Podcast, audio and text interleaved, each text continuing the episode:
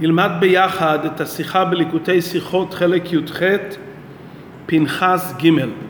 השיעור לעילוי נשמת רבי יוסף בנימין ברב מנשה קלטמן.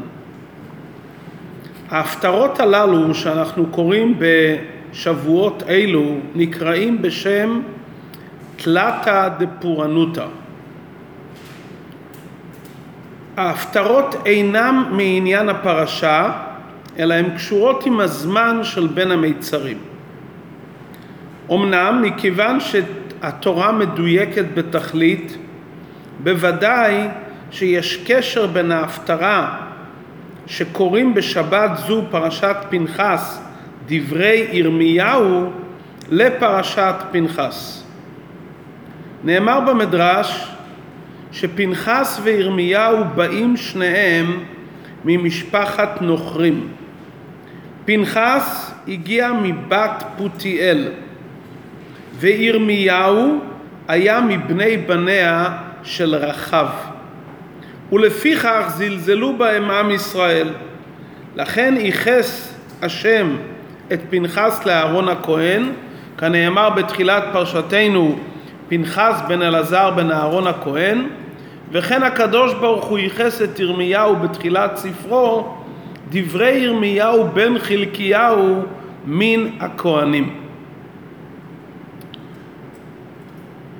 בוודאי שמלבד הקשר שבני ישראל זלזלו בהם ולכן התורה מייחסת אותם באופן מיוחד, בוודאי יש קשר כללי יותר, עמוק יותר, לחיבור בין פנחס וירמיהו. ועלינו להבין מה הקשר בין פנחס לירמיהו. נקודה נוספת, תחילת ההפטרה מדברת על דברי השם לירמיהו בטרם אצרך בבטן ידעתיך, נביא לגויים נתתיך. אומר, אומר ירמיהו להשם, לא ידעתי דבר, כי נער אנוכי. עונה לו הקדוש ברוך הוא, אל תאמר נער אנוכי, ראה הפקדתיך הגויים לנטוש ולנטוץ, לבנות ולנטוע, ולאחר מכן מוזכר הנבואה על החורבן באופן של מקל שקד, שזה הסיבה שקוראים את ההפטרה הזו בשלושת השבועות, מכיוון שירמיהו ניבא בנוגע לחורבן הבית. מה הקשר בין תחילת ההפטרה המדברת על בחירת ירמיהו לנביא לפורענות שקשורה עם בין המיצרים? הקשר והמכנה משותף בין פנחס לירמיהו בזמן שניהם בני ישראל היו שרויים בתקופה של שפל רוחני. בזמן פנחס היה החטא של בנות מואב ובעל פאור. בימי ירמיהו היו נביאי הבעל. וכל אחד מהם, הן פנחס והן ירמיהו, עוררו את עם ישראל לתשובה. ירמיהו באמצעות דברי מוסר, ופנחס על ידי שהרג את זמרי, וכולם ראו שלא לחינם הרגם, זה גרם לבני ישראל לחזור בתשובה. זה מה שהפסוק אומר בפרשתנו, בקנו את קנאתי בתוכם, מה הכוונה המילה בתוכם? הקנאות של פנחס חדרה לבני ישראל ועוררה אותם לחזור לתשובה וזה גרם ויכפר על בני ישראל. נכון, זו נקודה מאוד מעניינת המחברת בין פנחס לירמיהו, אבל אין זה דבר נדיר. הנקודה הזו של להחזיר את בני ישראל בתשובה אנחנו מוצאים אצל רבים מראשי ורואי ישראל, ובמיוחד אצל הנביאים. אם כן, מה בכל זאת הדמיון בין ירמיה לפנחס?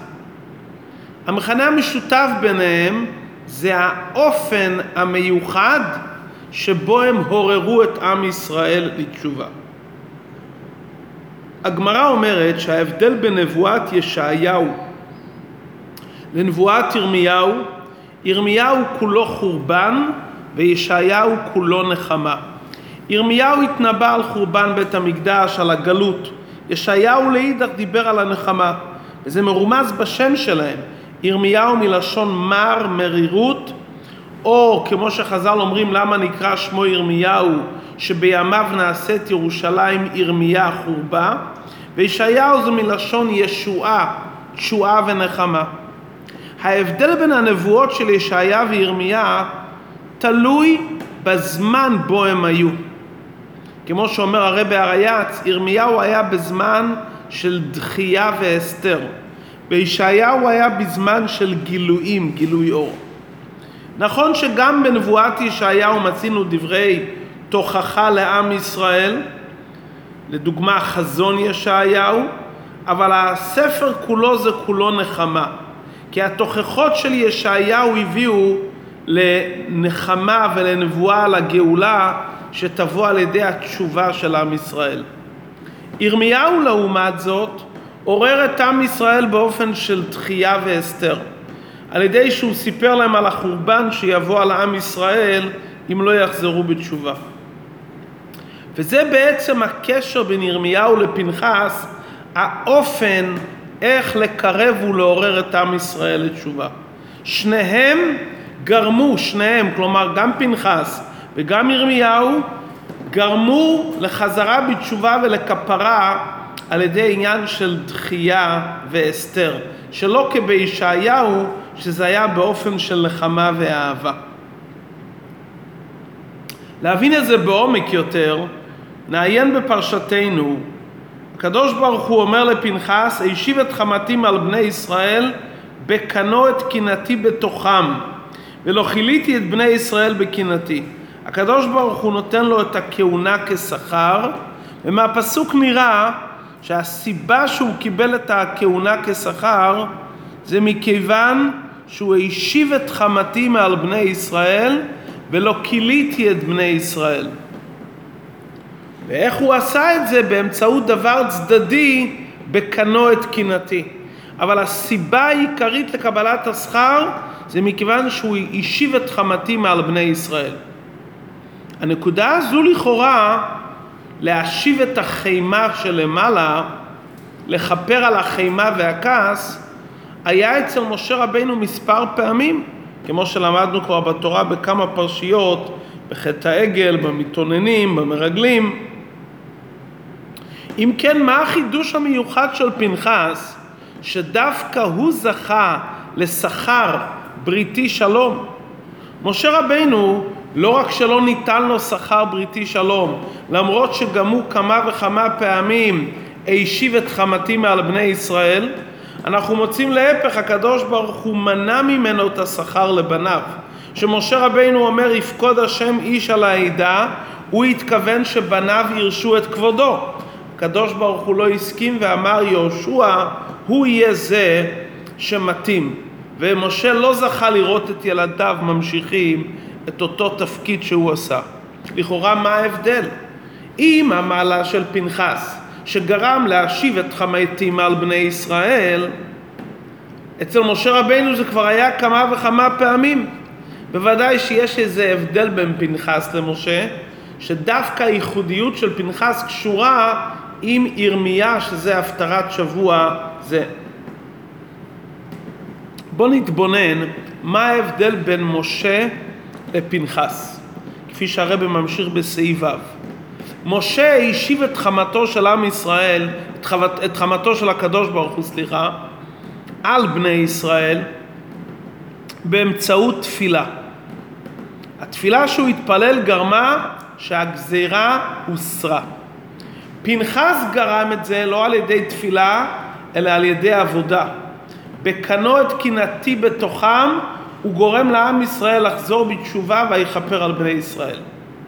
נקודה שנייה, משה רבינו ביקש עבור עם ישראל עד מסירות נפש. באומרו ואם אין מכן הנה מספרך אשר כתבת. אבל זה היה מסירות נפש, מסירות רוחנית. פנחס זה היה מסירות נפש כפשוטו ממש. הוא העמיד את הגוף בסכנה ממשית עד כדי כך ששבט שמעון רצו להרוג אותו. בוודאי שמשה רבינו גם היה מוכן למסירות נפש מצד הגוף, אבל זה לא היה עבודה של משה רבינו. העבודה המיוחדת של משה רבנו זה ואם אין מכן הנה מספרך. הוא נכנס וביקש מהקדוש ברוך הוא לכפר על עם ישראל מסירות נפש רוחנית, אפילו שימחק שמו מהתורה. מה בעצם ההבדל בין משה לפנחס? בלשון החסידות, משה רבינו עובד וממשיך אור מלמעלה למטה. פנחס, עבודתו מלמטה למעלה. פנחס עניינו לזכך את המטה, לזכך את העולם ולהעלות אותו למעלה. משה רבינו קיבל את התורה מלמעלה ומסר את זה לבני ישראל.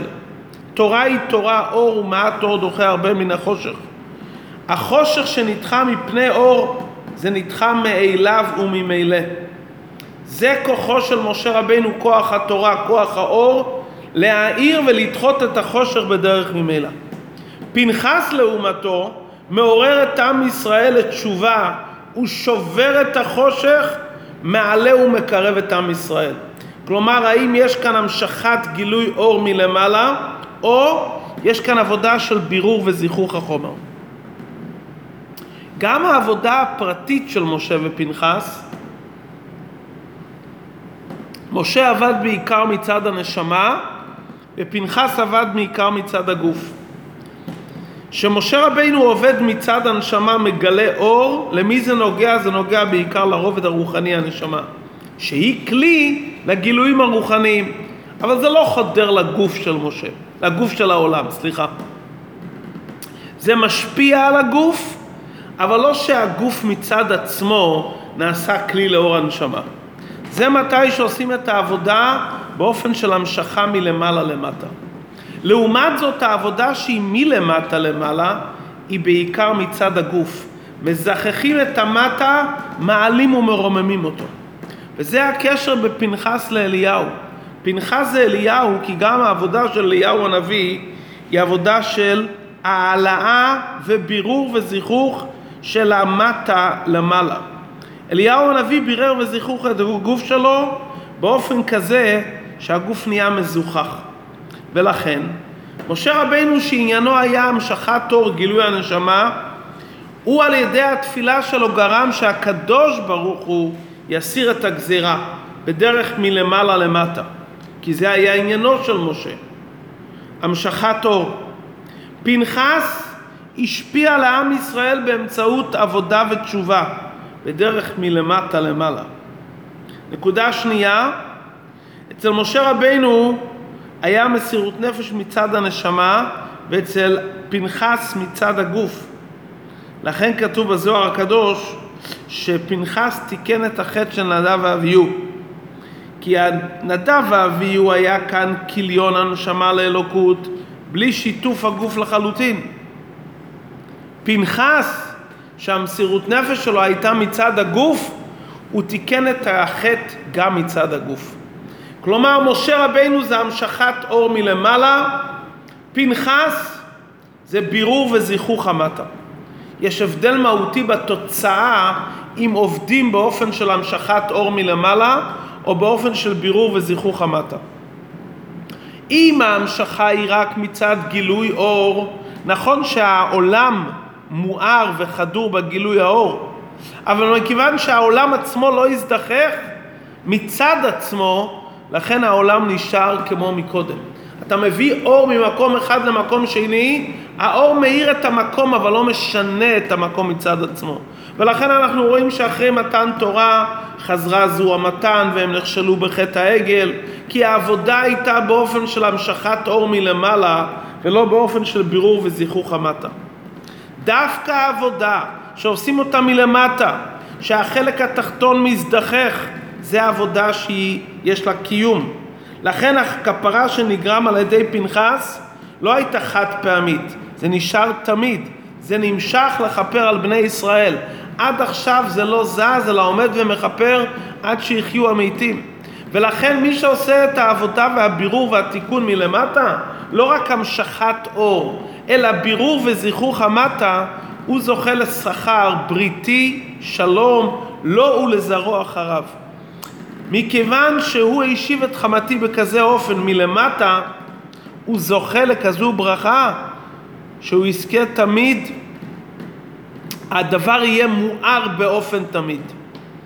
עכשיו נבין היטב את הקשר בין פנחס לירמיהו. אמרנו שירמיהו היה בזמן של גלות, בזמן של דחייה והסתר, וישעיהו לעומתו היה בזמן של גילוי.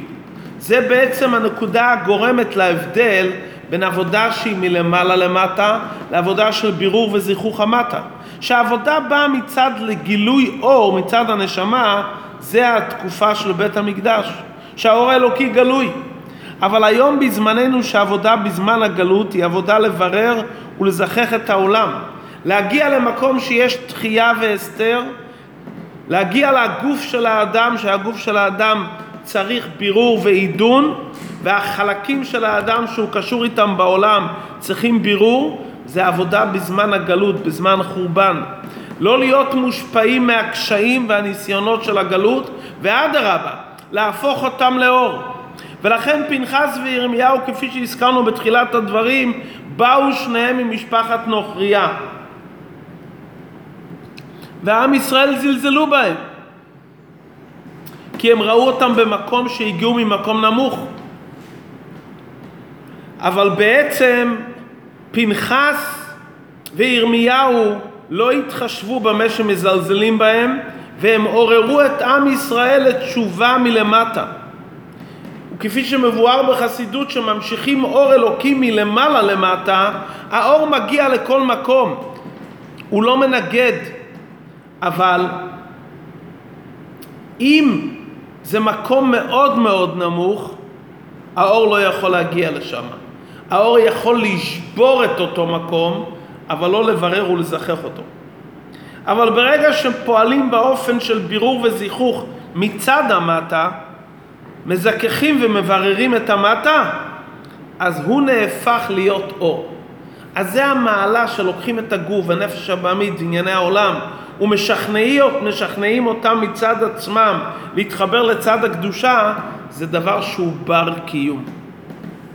אז אם כן הבנו עכשיו את הקשר בין פנחס לאליהו, שניהם עוררו את עם ישראל באופן של מלמטה למעלה, שניהם ביררו את העולם מצד עצמו. לאידך משה וישעיהו זה קו של המשכת אור אלוקי מלמעלה.